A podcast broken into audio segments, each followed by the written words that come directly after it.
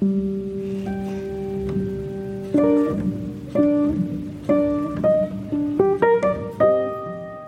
in my experience in the real world and all of the prediction markets I've played in, there's only been approximately one where uh, a month after the outcome took place, there were firm believers that both things had happened, uh, and that's Trump election. And so, in that case, it seems like the what, what you're saying is that the market splits, and from that point on, there's a market where people who who uh, basically who believe the Democratic story and people who believe the Republican story, and they're just in disjoint markets? They're, they're in disjoint markets, and there's two different rep tokens now. These rep tokens have two different supplies, and they trade separately. So if you believe still today that Donald Trump won the election, yeah. your rep that is now tied to Donald Trump winning the election is probably going to be worthless. Nobody's going to trust you to resolve their markets anymore. This is a treasure trove of a conversation on prediction markets, replication markets, and decision markets with Foresight Honorary Fellow Robin Hanson, Anthony Aguirre from Metaculus, Thomas Pfeiffer from Replication Markets, Paul Gebheim from Augur, Martin Koeppelmann from Gnosis, and Chris Hibbert from Agoric. We cover concepts, early prototypes, current decentralized applications, potential problems such as the beauty contest, oracles, and future opportunities. You can find a written summary, slides, and video on our website in the Intelligent Corporation group. You can join these conversations virtually by applying to this group, or you can join in person by becoming a Foresight member. More at foresight.org. If you enjoy this podcast, please give us a good rating, tell your friends, and support us on Patreon. Thank you. I'm super stoked for this meeting. I'm not sure if we can make do with one hour. I hope we can. But in the interest of time, I will just uh, kick it off and I will do so by presenting the thing that I have to think about now when I think about Robin, which is this is one of the very early prediction markets that he actually led at a Foresight member gathering that we had in 1999. And it was set up with him and Chris Hibbert, uh, Chris Hibbert. And I think people betted really afterwards by sending checks to the Foresight office. Here are a few of the, of the claims that they made in 1999. Can you imagine it? Uh, and then, you know, we actually followed up with that in 2000.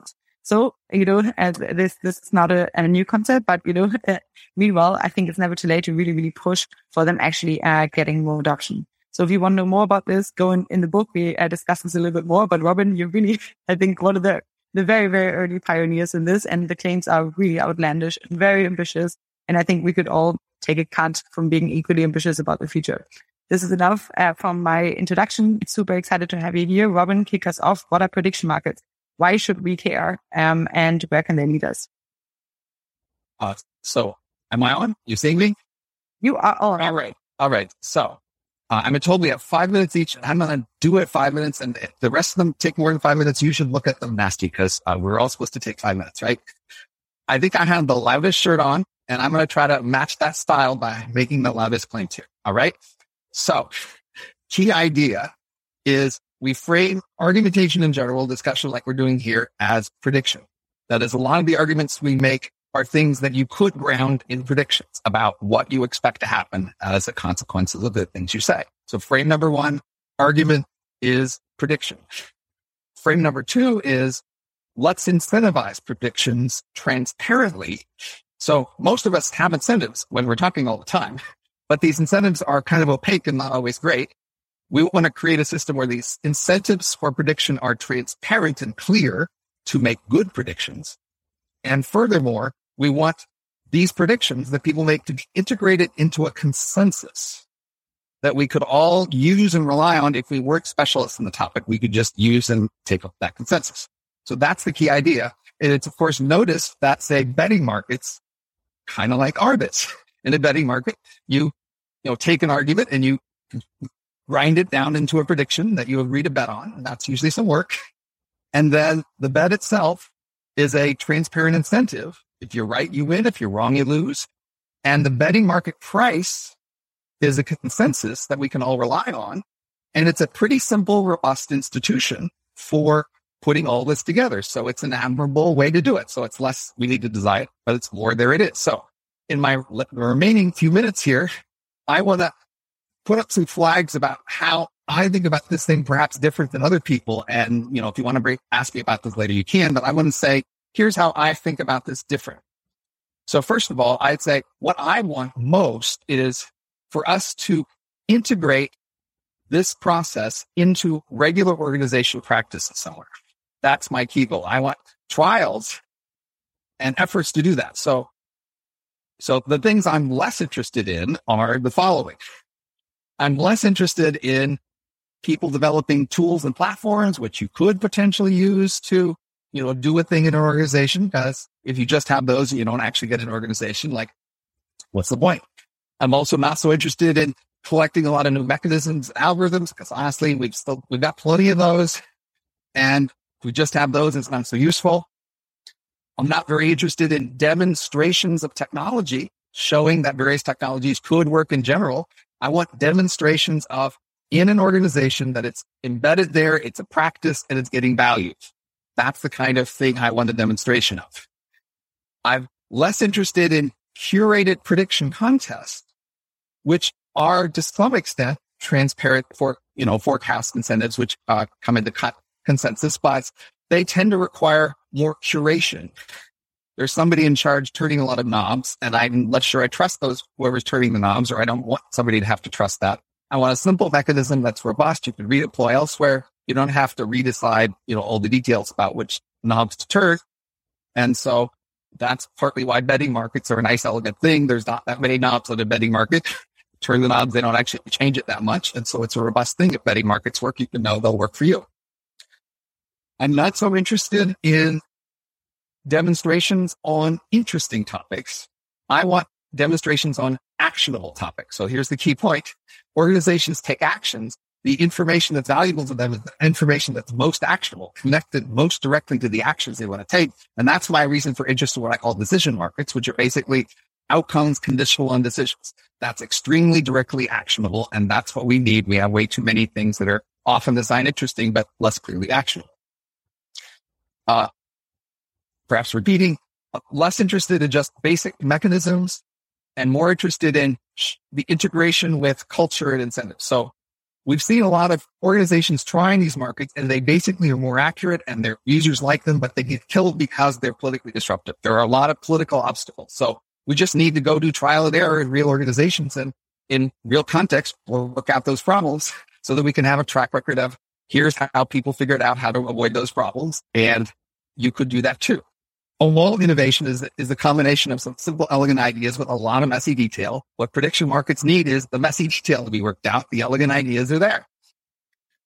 Uh, finally, you know, all this is therefore needs to be real organizations with real problems need to apply the prediction markets to their real problems, not just because it's cool or sexy and they want to be in the news, but because they want to solve that particular real problem and we need to create a track record of that working for them and then, then keeping it, not killing it when the, whoever's in charge of the project leaves and somebody else replaces it.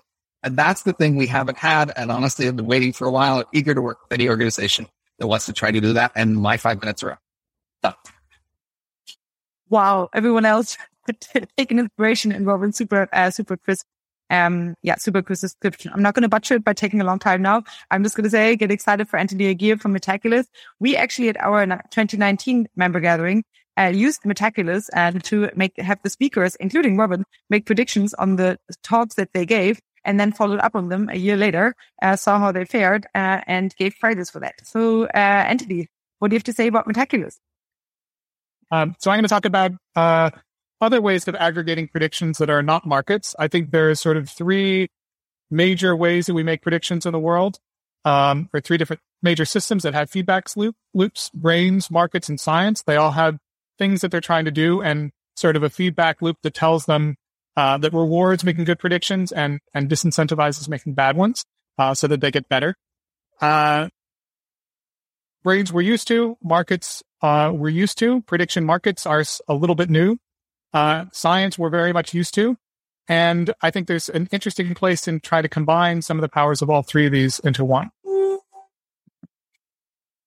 The the basic way that Metaculus and similar platforms, so the the the things done by Good Judgment Project and and others, uh, are similar in this way is that the essentially ask for a bunch of independent forecasts from people. So pose a question, ask for forecasts. Um, then there's some data science that can happen on those forecasts. You don't just have to take them at face value. You can know that people are uh, biased in various ways and account for that. Use the kind of data set that you've built up over time of all of the forecasts to make different manipulations of the data for, for better accuracy, including you can weight different forecasts based on that individual's track record. Um, and then you can um, basically put those together into a single aggregate prediction. Now, these sorts of things uh, have a lot of differences from. So I'm using Metaculus here, but but it could be uh, any one that operates sort of similarly. Uh, have lots of different sort of pros and cons and just differences from prediction markets. Uh, I don't think I want to go through all these given the the time limitation. Uh, but some crucial ones I think are uh, the issues with securities regulations and online gambling regulations that that have been hard for new, for prediction markets to negotiate. There seemed to have been some progress in that with cryptocurrency and with Kalshi getting approval for actually just doing it straightforwardly. Um, there are major differences in sort of barriers to entry. I think prediction markets historically have had challenges about liquidity, uh, partly because of that and partially because it's a default negative or zero sum game. Um, so there are just the knobs and, and dials that Robin doesn't like, I kind of like because those knobs and dials allow you to design systems all kinds of ways to get the sort of effects you want. Um, there also have been challenges figuring out what the financial model is for these systems. Um, the casino model is a is a viable one. People do go to casinos and gamble, even though it's a it's a uh, expected loss for them, but they do it. that can work.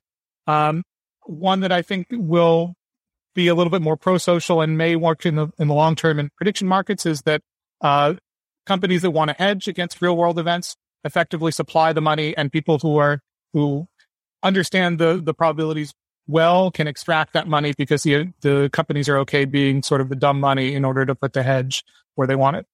Uh, Metaculus functions more like a consultancy. The idea is that prediction consumers who want the predictions will subsidize the prediction makers uh, with the platform taking a cut for operations. Uh, Metaculus as a platform, just a quick status update. Uh, around 17,000 predictors, 4,200 questions, half a million predictions, 60,000 comments, uh, 800, well, 1,160 questions have resolved so far to, to give sort of the data set and the track record.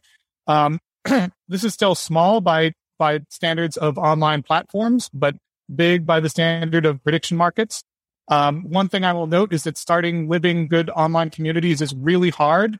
Pretty much everyone you interact with is a big winner, uh, and that you don't see the gazillions of other ones that uh, that didn't succeed. Survivorship bias is gigantic here, um, so don't underestimate don't underestimate how hard it is. Uh, this is something that I'm feeling really good about that we've managed to do as well as we have. Uh, the things that Metaculus likes to do are focus on making the best possible predictions. That's kind of, you know, whatever it takes to make really good predictions is top line. Uh, but there are lots of other values that we like. Uh, paying attention to the community, really building that, that up, positive sum dynamics, really interfacing with the other stakeholders, uh, and, and people that we want to get predictions working for. I totally agree with Robin that a crucial thing is trying to figure out how we can put predictions to people's use in making actual decisions. Uh, finally, a couple of exciting new things that are happening with Metaculus. We have a new thing called forecasting causes, which are essentially a, a way that the commu- a community can generate a tournament and, and discussion section and products and outputs uh, regarding a particular set of things. We have launched one about uh, feeding humanity and alt meat. Uh, we have a major UX and UI design coming out soon uh, and a cool integration with the Approve the News platform, which you should, should check out if you hadn't. I'm 30 seconds too late. I'm sorry, but I'm done. All right. Next one up, Paul Gebheim. So, so, so excited. Uh, I think Augur, you know, is really the service that uh, is uh, enabling uh, the immutability of prediction markets, not only cross jurisdictionally, but also allowing monetary incentivization for actually betting on them, which, uh, you know, could potentially open them up to a much, much, much bigger set of people. So, Paul, what's new at Augur? So much is new here. Um, I'll give I'll give the, the the very fast TLDR of what we where we came from and where we are. Um, I would say that Augur has been approaching the problem that Robin, um, you know, invented years ago, and took a different approach to it. Instead of looking at how we can just implement this thing uh, organizationally, which is a huge problem and is very valuable, what Augur wanted to do was take a look at the issue of how can we actually provide access to this thing as a global financial good, right? As a tool that can be useful uh, for uh, surfacing information that is available in the world that is otherwise not able to be compensated for in a in a in a good way. Um, and so the approach that we took to that was by building our platform Augur on the Ethereum network. This is the you know it's a cryptocurrency based uh, uh, prediction market platform. Um, and what we quickly discovered is that there are a few very large problems that exist in the space of if you are trying to create a global distributed set of prediction markets. Um, there, there's a couple of big problems that you need to solve. Um, so we've broken those problems off into kind of the big categories. The first one is what we call the Oracle problem. Uh, this is something that um, Martin and uh, Joey have uh, argued about on Twitter over and over and over again. Um, the the main issue is uh, so say we we can create these markets and say we can engage people in um, in doing this whatever action it is, whether that's kind of a betting action or whether that's more of like a, a hedge kind of insurance sort of sort of action. If we can incentivize people on to to do those things in order to use their knowledge, how do we actually resolve those things properly?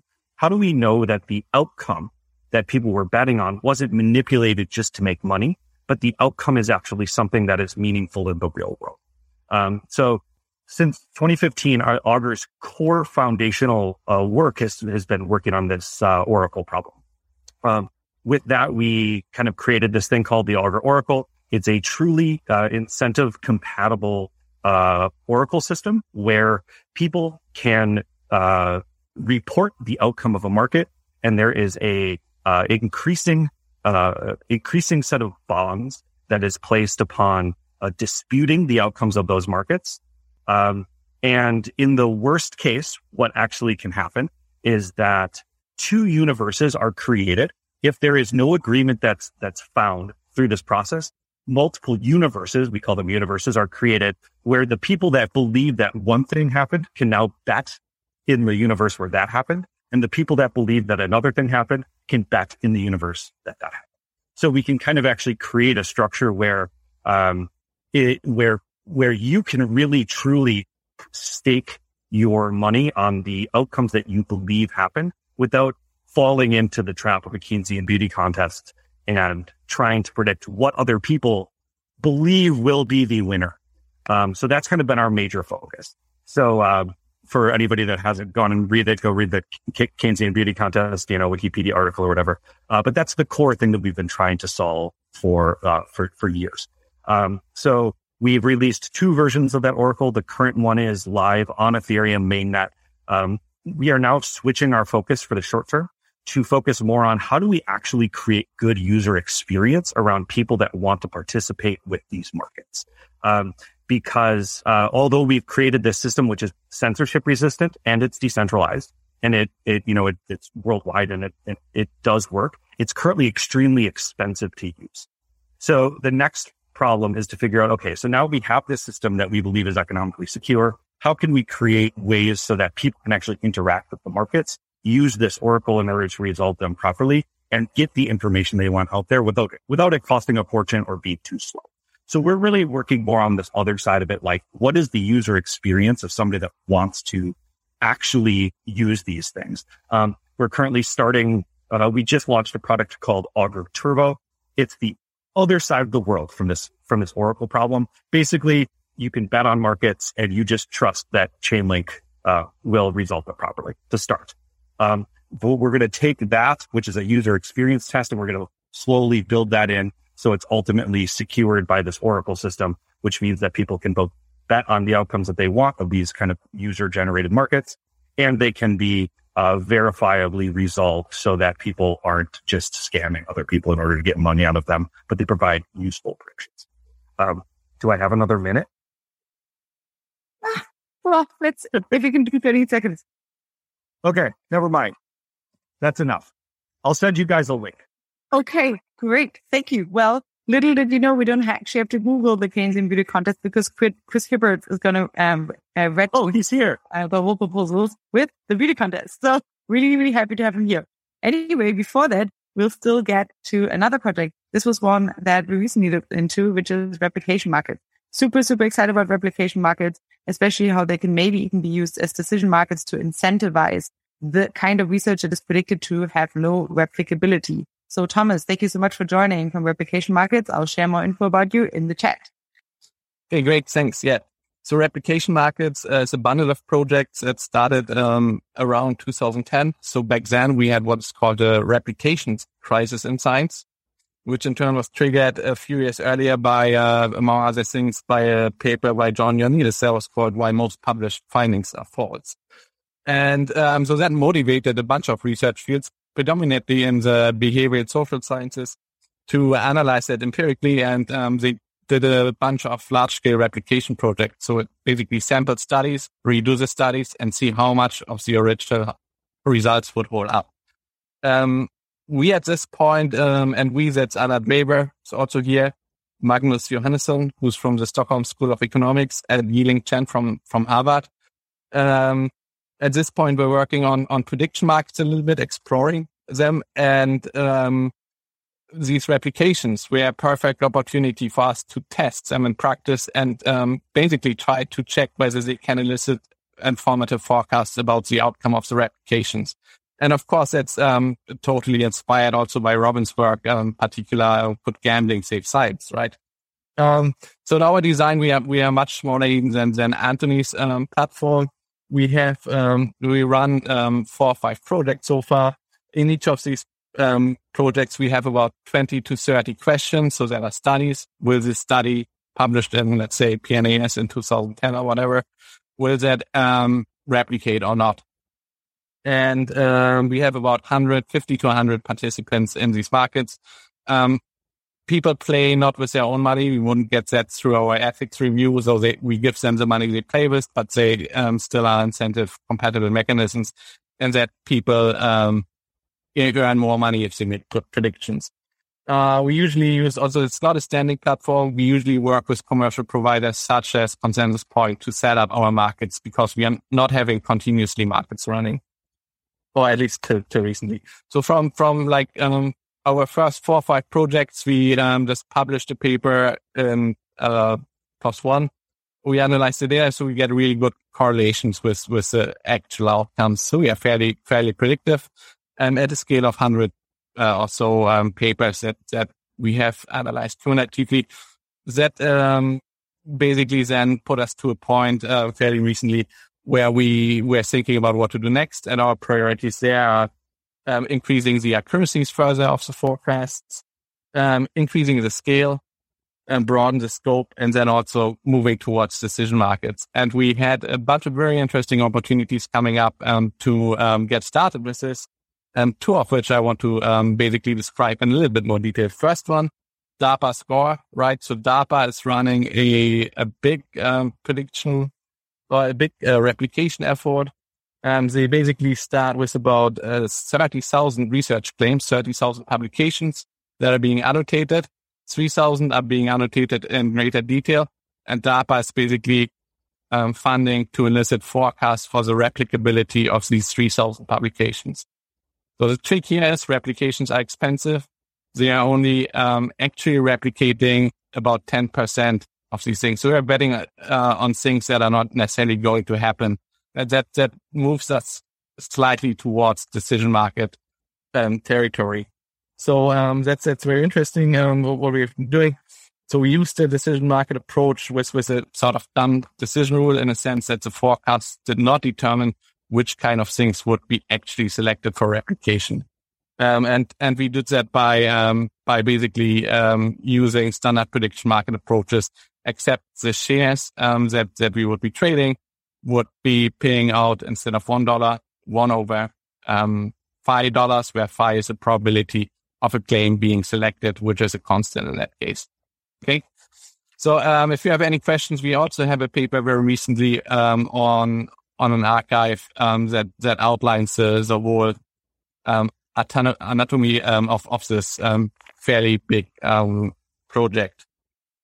The second thing that's probably more interesting from a point of view of decision markets is, and that's that's just going to to restart now, is that of course a decision market can can use the forecasts um, to to prioritize, um, for in this context, what um, what study to replicate, and that's what we are doing. We can imagine different strategies there. So if one if one is interested in de- debunking claims, one would basically be um, predominantly select um, studies to replicate that are forecasted to to not replicate, so to give a, a different result than the original result if one is looking more for, for confirmation, one would select those, um, those studies to replicate that are forecast to replicate. And if, if one is interested in, in information gate, we probably would take the, the studies where the uncertainty is highest. Now for our upcoming project, we are going through, um, through, through betting of, of about 50 replications of, um, studies that were published in PNAS and that used um, mTurk as a as a subject pool. So that's a, that's basically the defining feature for for the sample. And um, our sampling strategy then for for what is being replicated is a little bit different from what I explained. So we do two samples, one with a high probability, one with a low probability of being replicated, because our objective is really to show in this case um, that yeah that that uh, we get differences in between the samples.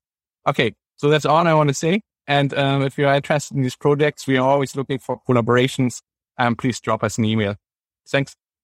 Thank you so much, man. I can't wait for the discussion. I hope you all know that, you know, we will have a discussion after this. So please already start collecting your questions in the chat. I think, you know, having your, uh, your interest peaked by this is, um, uh, yeah, it's fantastic. Next up, we have Chris Hibbert. And so Chris Hibbert is here on the red team. Um, and so he um, was collaborating with Robin at one of the uh, early um, foresight um, prediction markets at our member gathering and has had since uh, done his own efforts in that space. And uh, he has uh, extensive beauty commons uh, criticism. So, Chris, I'm super, super excited uh, to have you here. Um, I, we were conspiring a little bit on this meeting, i.e. I was begging you to do this meeting with me. So thank you very much for joining. And we are really looking forward to your potential criticism or pointing out problems. Thank you. Uh, yeah, I've been involved with prediction markets for quite a while. Uh, worked with Robin and Mark. I'm back at Xanadu in the 90s. Uh, I'm, like, I'm currently working uh, on smart contracting at uh, Agoric with Mark Miller.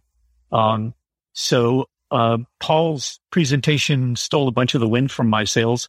Uh, uh, most of this was intended to be a rant about uh, Keynesian, Keynesian beauty contests because that's what I had seen all the times that I'd looked at Augur. I'll talk about the importance of Keynesian beauty contests and avoiding avoiding them. But uh, apparently, it's not a. I'll have to look more at what Augur is doing now to understand uh, how the what, what how I feel about what they're doing now. Um, we could fight about it. Yeah. So, um, uh, so making decisions. So Robin talked about decision markets in a couple of particular cases that he cares about currently about when prediction markets are most important or, or most effective. Um, Marc Stiegler showed in a couple of his novels, David Sling and, and some of his other stories, his characters using prediction markets to make plans for highly variable situations, uh, fog of war, adversarial action, uh, even developing new technologies. And so my, my point of view about prediction markets is when there's a question about an obscure su- su- subject, with a surprisingly high probability uh, of, of coming to account, that's a signal that somebody wants to take something, uh, that, that somebody might want to take some action on. And so it's the unusual situations where you, where I most care about prediction markets coming up with the right answer. And that requires a decision criteria that uh, uh, not subject to the whims of the crowd. And the, the problem with the Keynesian beauty, beauty contest approach is that, I mean, as we saw in the most recent presidential election, there were lots of different opinions about what had actually happened.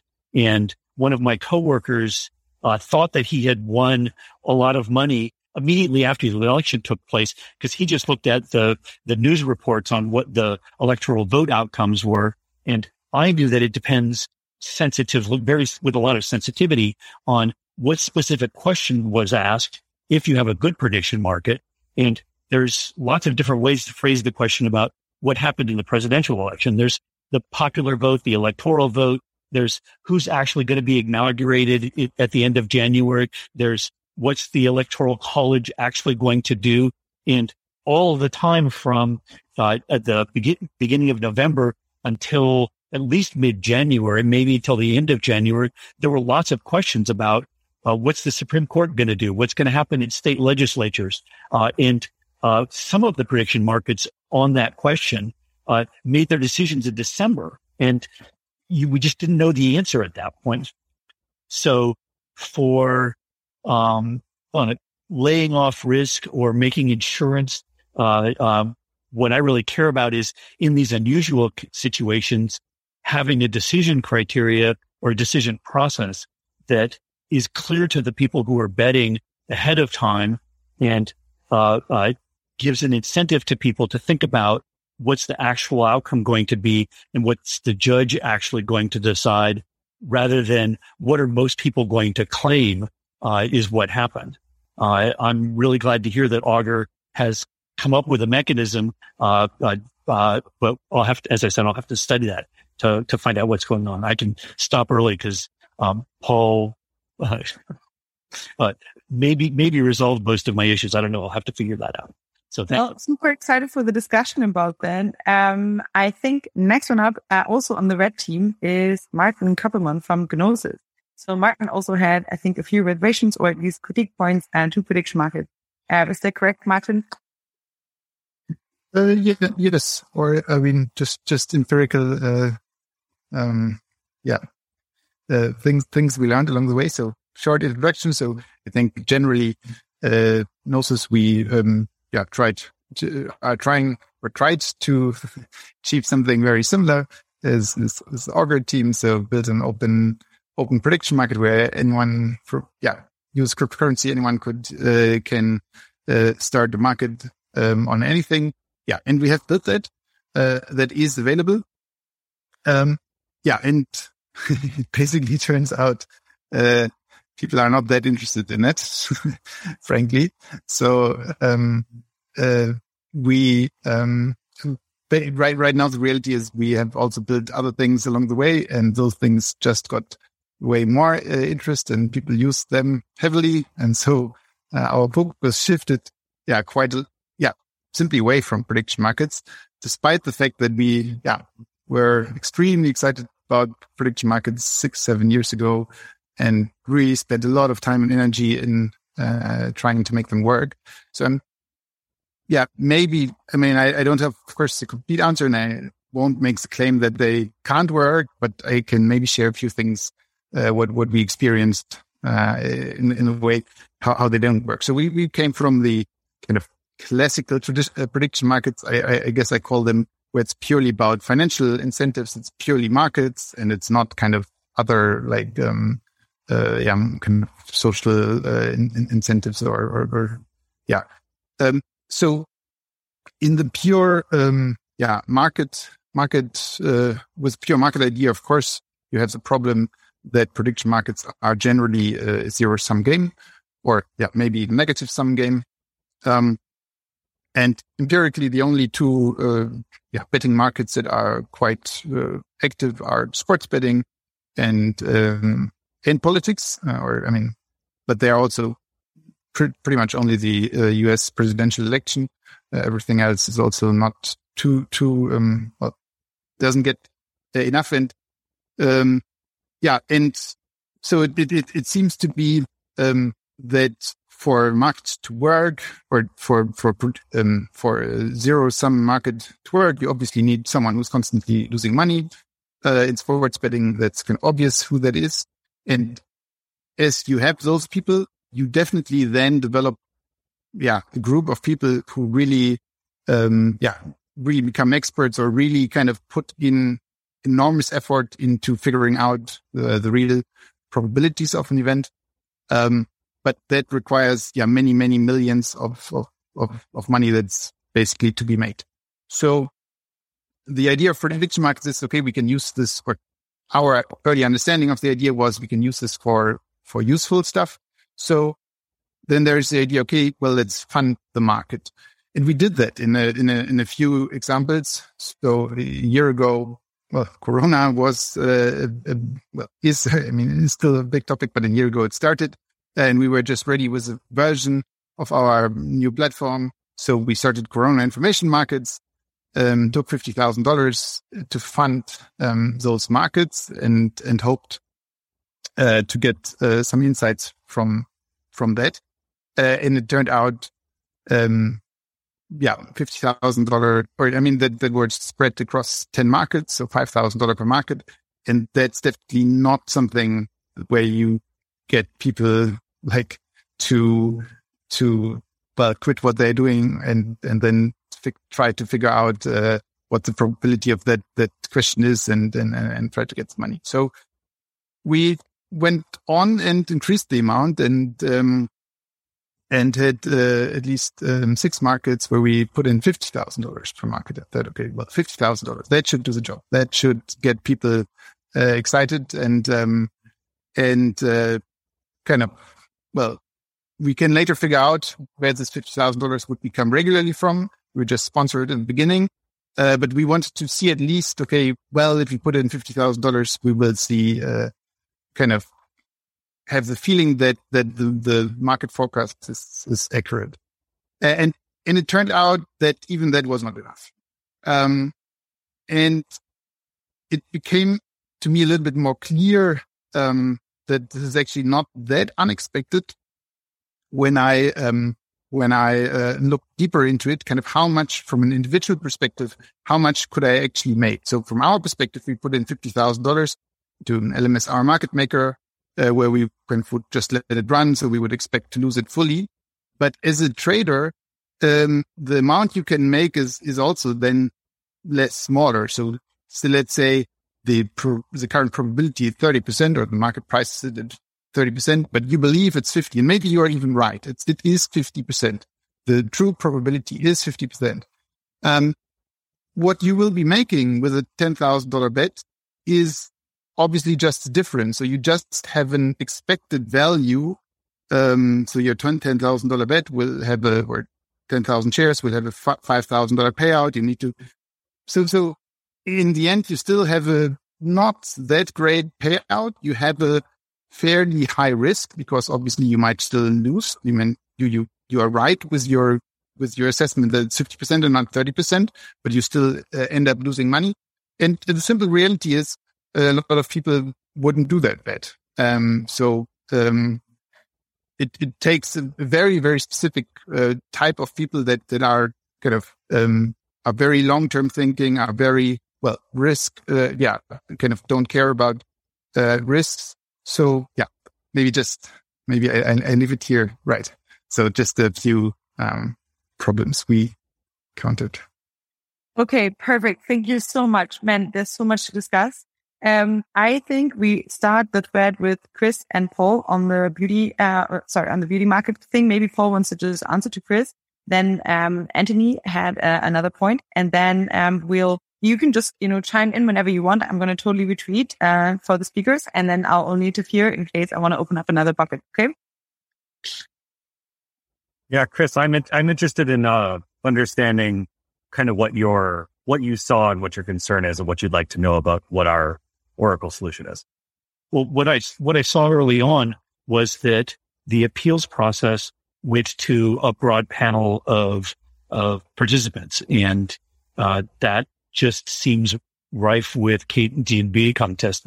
It seemed like they were, they were rewarded explicitly for voting correctly, which means voting with the majority. And, and I, I didn't get past that. I don't know if that's still that mechanism uh, when you're not using oracles yeah, so so that is um that's never actually been the full mechanism. And I think that's the part that's that's that's interesting to see here. So the way that the Augur Oracle system works is that on the front end of it, it sort of looks like a Keynesian beauty contest. What you more or less have is there's an outcome that's stated as, um, you know, Donald Trump won the election. Say somebody, the, the, the market creator says that that's the outcome.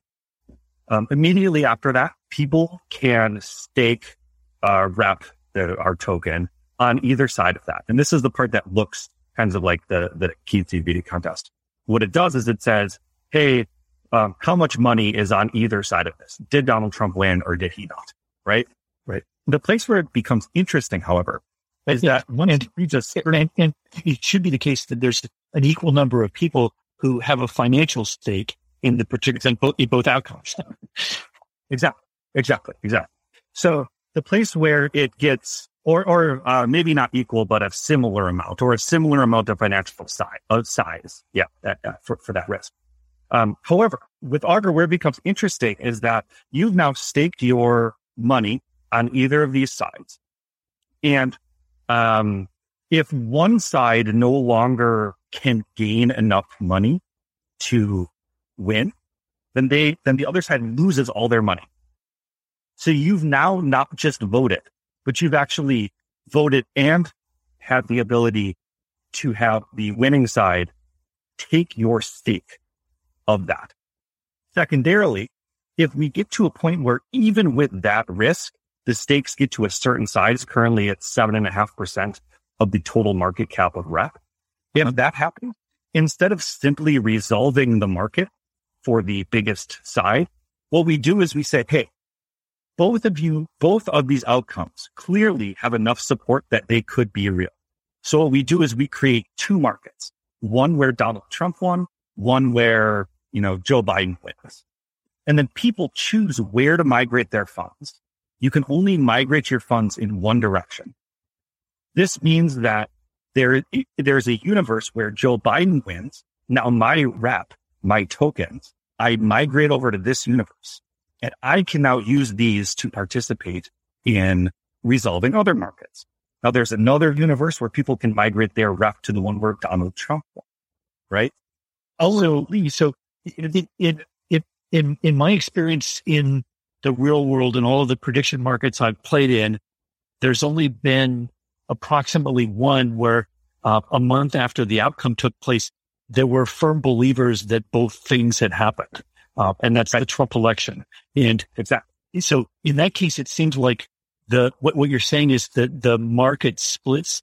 And from that point on, there's a, a, a market where people who, who, uh, basically who, who believe the Democratic story and people who believe the Republican story, and they're just in disjoint markets. They're, they're in disjoint markets and there's two different rep tokens out. These rep tokens have two different supplies and they trade separately. So if you believe still today that Donald Trump won the election, your rep that is now tied to Donald Trump winning the election is probably going to be worthless. Nobody's going to trust you to resolve their markets anymore. So our belief is that in this case, the real world outcome is the one where the I think there's I think there's still ten percent of the country. I think there's still ten percent of the country that thinks that that was the case. That's true. But 90% of the people that participated in that market don't need to deal with that.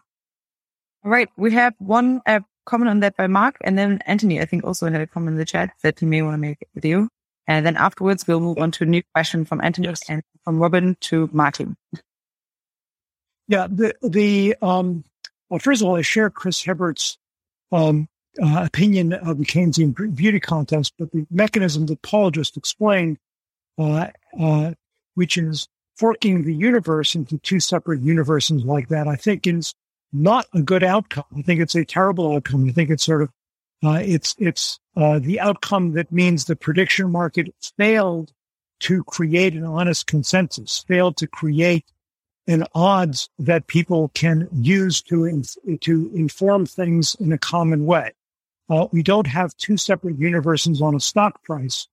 Uh, uh, and that was, uh, and the stock price gives us an honest consensus on the value of a company. Uh, and that was part of Robin's original inspiration for what he was trying to do here. I think the missing mechanism uh, is reputation feedback. And I think where that reputation feedback has to come from, uh, and where it did come from in the early prediction markets that Chris and Robin were both involved in, is that when you create a proposition for people to bet on, the proposition itself explicitly broadcasts, explicitly states its decision criteria, explicitly states, for example, who the judges are going to be and what the decision rule among those judges are. And that reputation feedback means that people looking at the proposition can make the judgment not only about what they believe about the proposition, but what they believe about the juror, the, the explicitly enumerated jurors and the decision criteria. Uh, and this lets p- potential jurors compete. It lets feedback from bad decisions uh, or what some people think are bad decisions feed back into what you think of future propositions using those jurors. Anthony, do you want to make a case here? Yeah, I uh, I wrote this in the comment, but I my experience I would say is that with Metaculus that there are very few, like the overwhelming majority of questions, if they're constructed well, as Marc was just uh, saying, like specific resolution criteria, just resolve clearly with no problem. And so it's it's a small minority of things that where you get hung up either because your question was flawed or because society is flawed and like can't get its act together in terms of what truth is. Um, and those are those are important, but um, I think a very elaborate mechanism to treat that small number of questions, um, you know, may be necessary in, in some cases, but I think it, it's sort of best to be avoided. So I think what what is nice about the Metaculus method versus a market, for example, is that if a question is ambiguous, we can say it's ambiguous. We're not going to re- resolve it. Done. Um, now that that may be doable in some market mechanisms, but it's it's it's clearly more awkward, and it's also more awkward if there's obviously lots of money on the line in one particular question, where like in the Trump Trump case, like millions of dollars are riding on the resolution of that one particular question. So yeah, I guess my feeling is that this is a it's a non-problem in some mechanisms and a and a big problem in others. Um, but totally solvable probably in, in all of them without like a, a very complicated um like Oracle yeah. system. I would think. I'm just gonna I'm just gonna interject quickly. I think it would be a real shame if the question about whether Biden or Trump was elected was uh, tossed back as not determinable because the public is divided. I can think of one question on yeah. the Foresight Exchange, uh, a, a play money market that's been going on for a long time there, there was a question about whether North Korea was going to launch a nuclear missile at Japan and North Korea launched a missile. They aimed it towards Japan. It wasn't clear whether it land, where it landed or whether it was nuclear.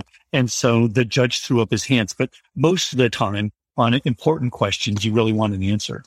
Robert, well, and answer for I'd like to make the comment that when a prediction market or decision market or contest process is targeted to a particular customer, who is buying the information, then they're the obvious people to judge these particulars. So, for example, if an organization wants to know, will we make the deadline? Then they're the ones to tell you whether they make the deadline because they're paying for that information. And if they corrupt that process, they won't get estimates that are useful to them. So uh, these issues of who settles the bets are mainly issues in these big public markets where there is nobody paying for it. People are just trading, but there's less clear there's a social value there. Okay, I'll give Paul the last word, and then Anthony opens up a new bucket, and then Robin opens up the final bucket. Uh, my la- my last word there is that uh, on the Augur market for the presidential election, we got nowhere close to a fork. It's um it's set up such that the incentives are such that it becomes very very expensive to start believing stuff that's not true. So um, it uh, it actually did result properly. This this system is really it's a threat. Um, we call it the threat of fork. Um, and that threat uh, does kind of push people toward uh, realistic thinking. All right, Anthony. Yeah, I, uh, so that sounds great. I so I yeah, I very much like the idea of like something to fall back on. Um, but yeah, on another topic, I'd I'd love to hear from you know this particular group because there's a lot of of thinking about you know decentralized markets and mechanisms and uh, and institutions and governance. Um, what do you see as the the is there a major advantage in terms of prediction markets or prediction platforms in them being decentralized as opposed to, you know, stock exchanges, which are very centralized or, or other, you know, other sorts of platforms for making decisions or predictions or whatever. Uh, yeah, I'm curious what people's thinking is on where the advantage is in decentralization.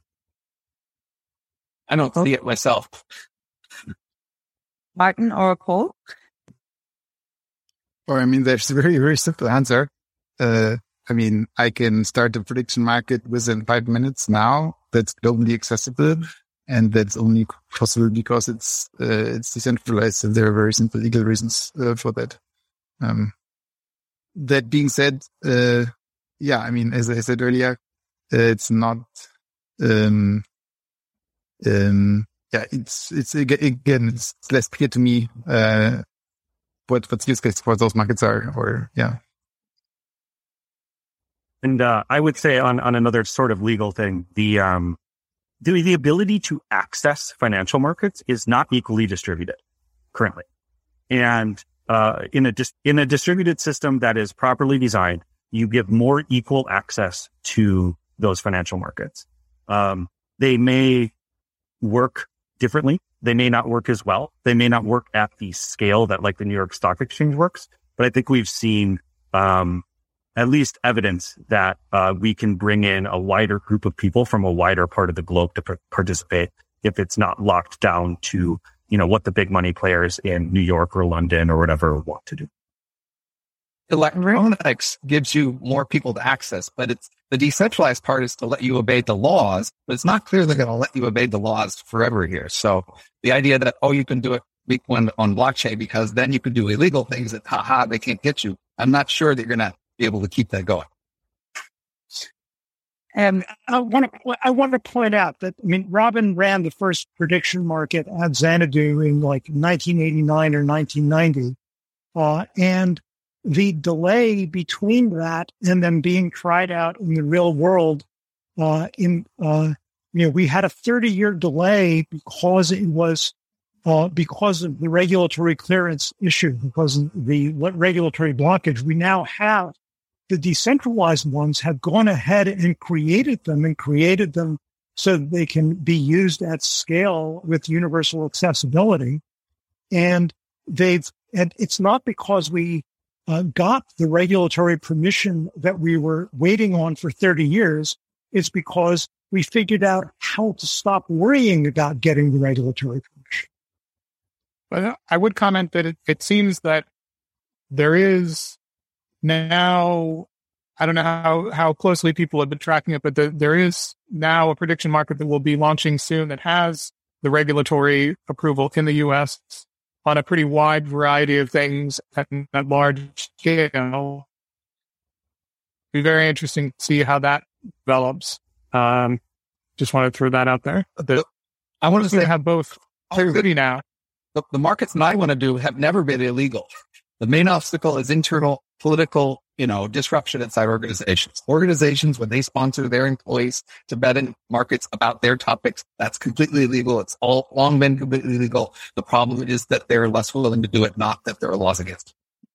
And I think okay. You're wondering about why that is made you write elephant in the brain. and, and Rowan, if you want to open up the next bucket, which is, I think, a question to Martin, if he's still here, and then maybe we could take one for, from Adam to Thomas to hear a little bit more about incentive markets too.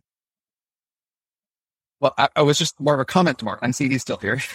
Uh, you know, in general, in we have a huge history of labor markets, and we know consistently that over time it's possible to pay people to do things. But we just also know that if you have a new kind of job you want people to do, uh, you just throw the job in the world, but you don't do much marketing or let people see experience with, you know, the people are reluctant to do any new kind of job if they don't understand it and, and they feel there's a lot of risks. So it seems to be that w- whatever you try would be more in evidence of like your marketing strategy and, and how it was framed and what people understood about it than the very idea that we could just pay people to do things. If we offer on average some incentives, then people will compare that to their opportunity cost of time and do it if we you know, pay them enough. And of course, if they overcome the fixed costs of figuring out how to do this sort of thing and, and, and they're used to it, they've heard a track record of other people doing similar things and they sound like that works. You know, it just takes time to introduce a new kind of labor market practice, doesn't it? Well, I mean, it's it's a little bit more than that. I mean, the again, we very concretely we did a large uh, market on when an important milestone for Ethereum would launch and so on, and uh, the the typical Ethereum developer who would be best suited to answer this question is simply not used in a payment structure where in uh, in six months they might lose money or uh, despite being right. And I mean, it's I mean on, on a very abstract level, you can still say we are paying them, but on a personal uh, uh level, it's uh, very much less like getting a payment.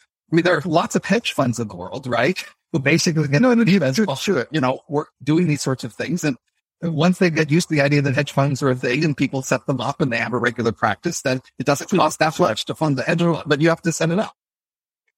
Well, I mean, to, to get, get hedge funds involved in, in those markets, you, well, simply would need more than 50, I mean, more than $50,000. I mean, then you would, re, I mean, if, if there would be billions to be made, of course, yeah. But then the question is, where do those, do those billions come from? And in sports betting, billions are to be made. You can make billions with sports bet, but like people are losing billions with sports betting. So someone is making billions with sports betting and uh, who's paying the billion? We also have like hundreds, thousands actually of lab experiments where people are paid in the lab to do things and they, the lab incentives make them do things different. And many of those are market experiments where people uh, trade in markets in the lab experiments. So, you know, that's a lot of data that people can be incentivized to trade in markets with money.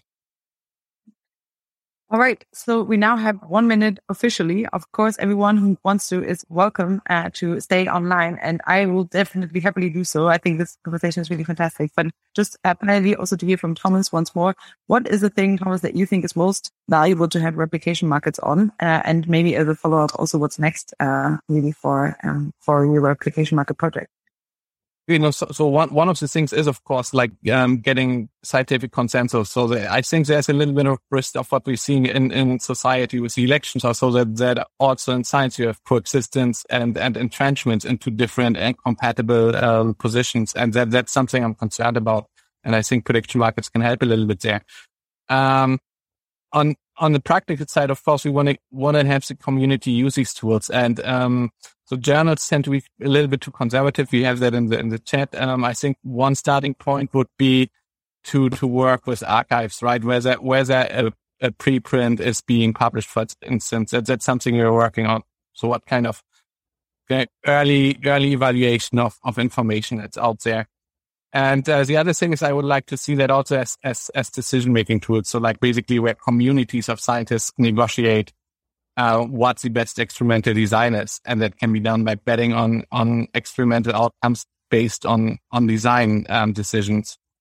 And I think the, com- uh, the scientific community is just like perfect for, for addressing these things because it's really easy to work with. We usually just have to fund the accounts, but um, there's so much um, intrinsic self motivation in there. That's usually not a problem to get predictions out. All right. Thank you. In case, because I still have everyone here, just while you're all here, I just want to thank you really for taking the time. I don't think I could have asked for a, more, a, a, a, more stellar panel to discuss this with. I will definitely stay on for, with whoever wants to stay on, but I just want to make sure that while we're still here, I just take the time to really thank you. This was really, really fantastic. And uh, I'm super excited about what's going on in this space. Thank you. Thank you. Thank you. It's really much appreciated. um, okay. So for wants to stay on, we continue. Uh, does anyone else have uh, a question maybe to Thomas on replication markets or another comment that, okay, Robin. I just want to pursue the conversation we are having in the chat. I, I asked, you know, can we get journal editors to uh, use this? Because they would be the obvious people to use the information about whether something's replicable to make a decision uh, about journal articles. So if we can't get journals to do it, it's less clear anybody cares, right? So people pretend they care about the replication crisis, but if journals say, no, we don't really care if papers are replicable in our choice, it's just less clear anybody is going to care about whether papers are replicable. And, you know, that's the fundamental, you, you, you presented the closest example of an actual customer who I care here. So that's why I'm pushing with this because I said the whole thing is to find a customer who wants to buy the information and try to sell it to them. Uh, it's less, I mean, the funders, do funders who fund research, will they care about the estimate of replicability? Do, do people hiring people at university, you know, and to jobs, do they care about estimates of replicability? Who is the customer who cares and wants to pay? Yeah. No, it's good points. Um, I think I think customer of science is a, is a tricky question. I think everyone who is in science is of course concerned about replicability.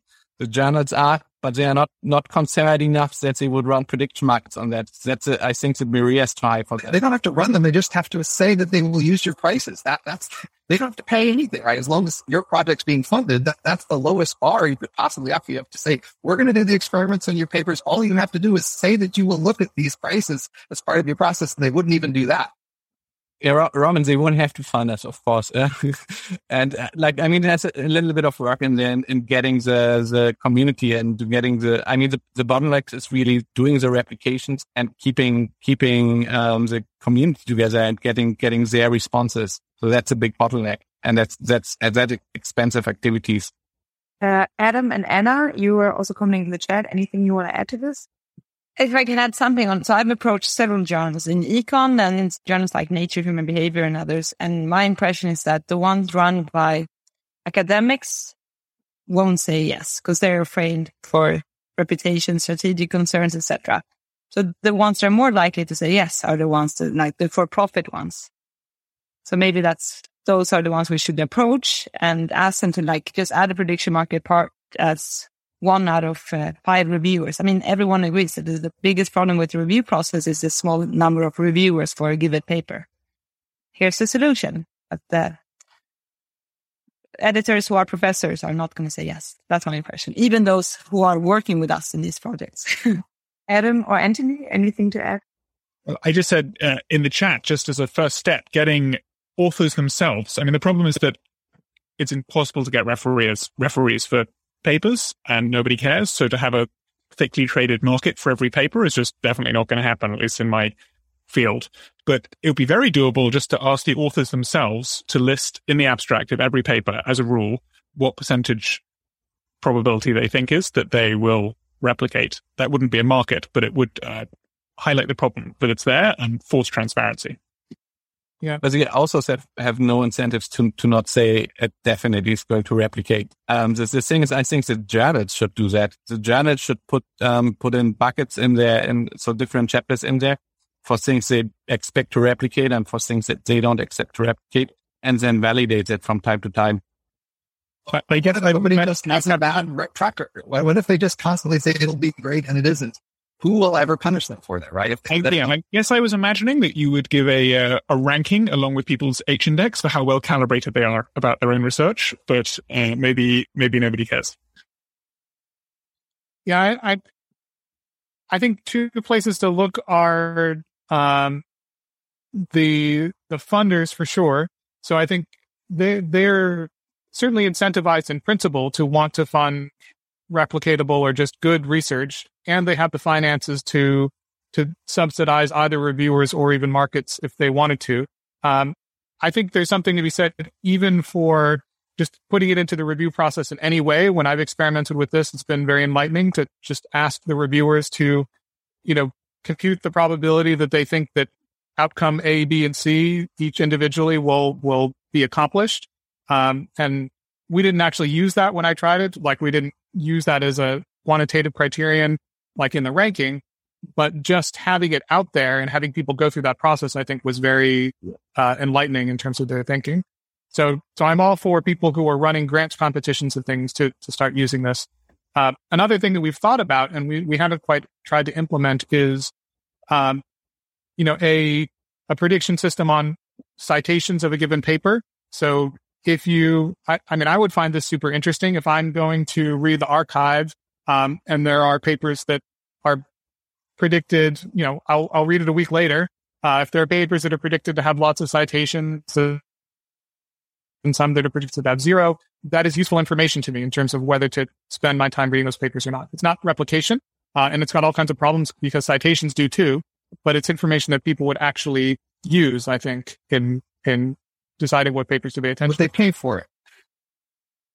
Uh, possibly as part of the service. I think probably not much. I think that would have to be subsidized, but I think it would also be the, the pick, the, the real cost is the labor of people, uh, making the predictions. And, and so you'd have to figure out, and I think that would probably have to be subsidized because, uh, yeah, academics reading scientific papers are not do not want to pay a bunch of money for it. So Anthony, who are your customers that are closest to somebody who wants to buy information because they will take an action based on it? Like again, that's the thing I'm looking closer. Somebody buying the information because they want to use it as opposed to want to look good because they paid for it. Well, the customers in it, the customers in that case would be the people reading the papers and wanting to read the right papers. I, I mentioned your whole system, your, your whole, your whole system. Who is closest to a customer who's buying the information because they will use it? Oh, the customers for Metaculus in general. Yeah, that, that will vary from project to project. Most of those at the moment are, uh, nonprofits and in, to what degree, uh, yeah, there's a mix. So, but, but they exist. Some of them pay money. Uh, um, to what, the, what best, the what best examples are, are mixed. We had paid uh, at, by using it at Vision Weekend, right? Yeah. So the best, the best example, there are lots. The best example I think of that, that actually took place was the markets that Corning funded. Uh, Corning is a big company in the glass market and they currently do, you know, cell phones, computers and stuff as, as well as big screens. And they funded a market in, uh, uh, uh where, where the price points were going to be for big screens and other kinds of things that they cared about. And, uh, unlike a lot of, uh, companies and others, they were the, they were the big, uh, the, the, the big gorilla in this market. And so they, they figured they would get the most advantage out of that. Now they only did that for what, like three or four years, Robin? It wasn't very long. Um, and then they stopped presumably because of internal politics, but they had an incentive to actually get real information about market penetration in different kinds of glass that would be used in the world. We, by, by, by the way, I have an example that's new that might be interesting. If wants here. So, hey, Paul. Um, so one of the things that we're seeing currently in the crypto world is we've got a lot of new projects. These projects have a lot of value that is locked up in them. And there is a very wide and interesting attack surface on those markets or on those, um, products, um, that can result in huge amounts of money being stolen. Um, we're talking, you know, I, I, I was a victim of one that was about a hundred, well, about 140 million dollars two weeks ago. Um, you know, I only had 20 grand stolen, but like a lot of money.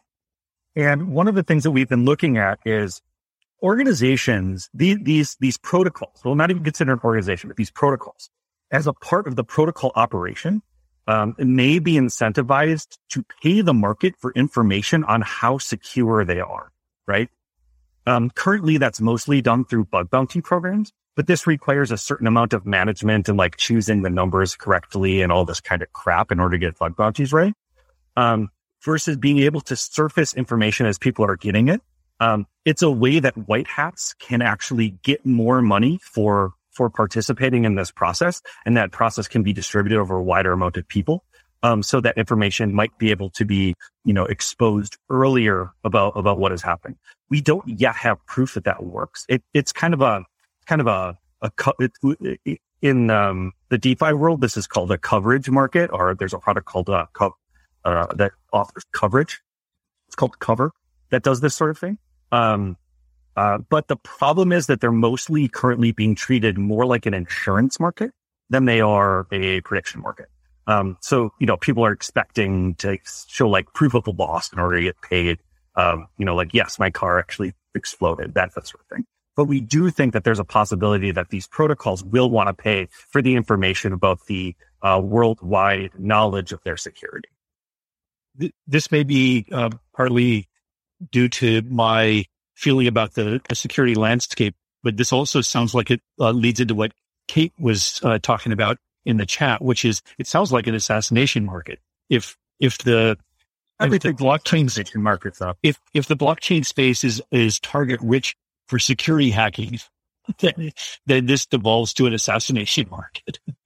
But everything's an It's not. It's not really a problem because the the the the value you can extract from the protocol directly is usually much larger. I mean, this, in this example, there was this 130 million kind of attack. Uh, so another market with 5 million wouldn't kind of really make a difference.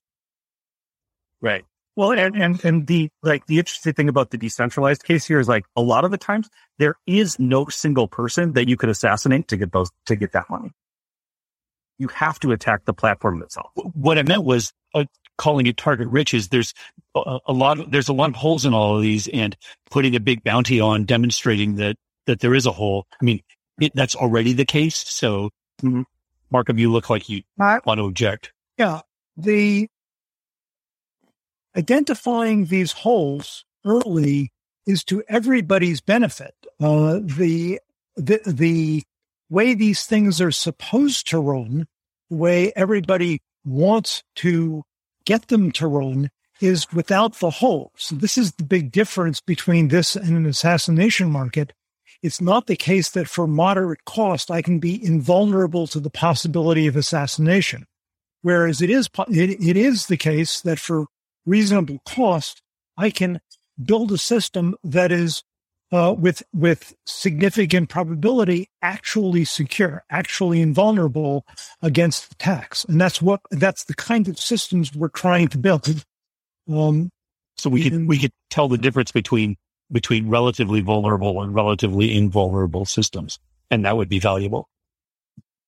I think the, the yeah. key parameter difference would have to be basically how much money could you make in the market and how would that compare to how much you could make with the attack? As long as the mark, money you could win in the market is small compared to the attack, then the existence of the market isn't going to change the incentives to attack much, right? The assassination scenario is you could kill somebody for a few dollars, but why bother? But now you could make a thousand dollars, the outlaw kill them, right? That, that's the problem with the assassination. So. Right.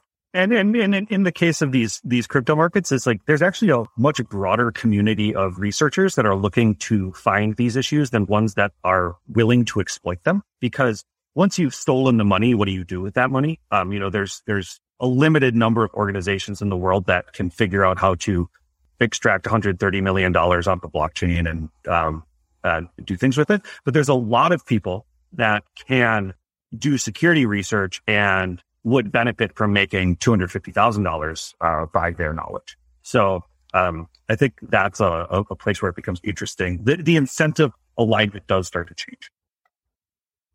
Yeah. I also want to point out that, that unlike assassinations, people who succeed at attacking insecure programs running on the crypto system are are in the long run doing everybody a favor, improving the quality of things, that, that this is an ecosystem yeah. in which insecure stuff dies a quick death rather than in, in, the mainstream software ecosystem where companies manage knowing known insecurities for 20 years uh, because they're they're not willing to invest to build a secure system. Uh, so, uh, you know, we're building an ecosystem of the survivors of the possibilities of those attacks. And that's wonderful.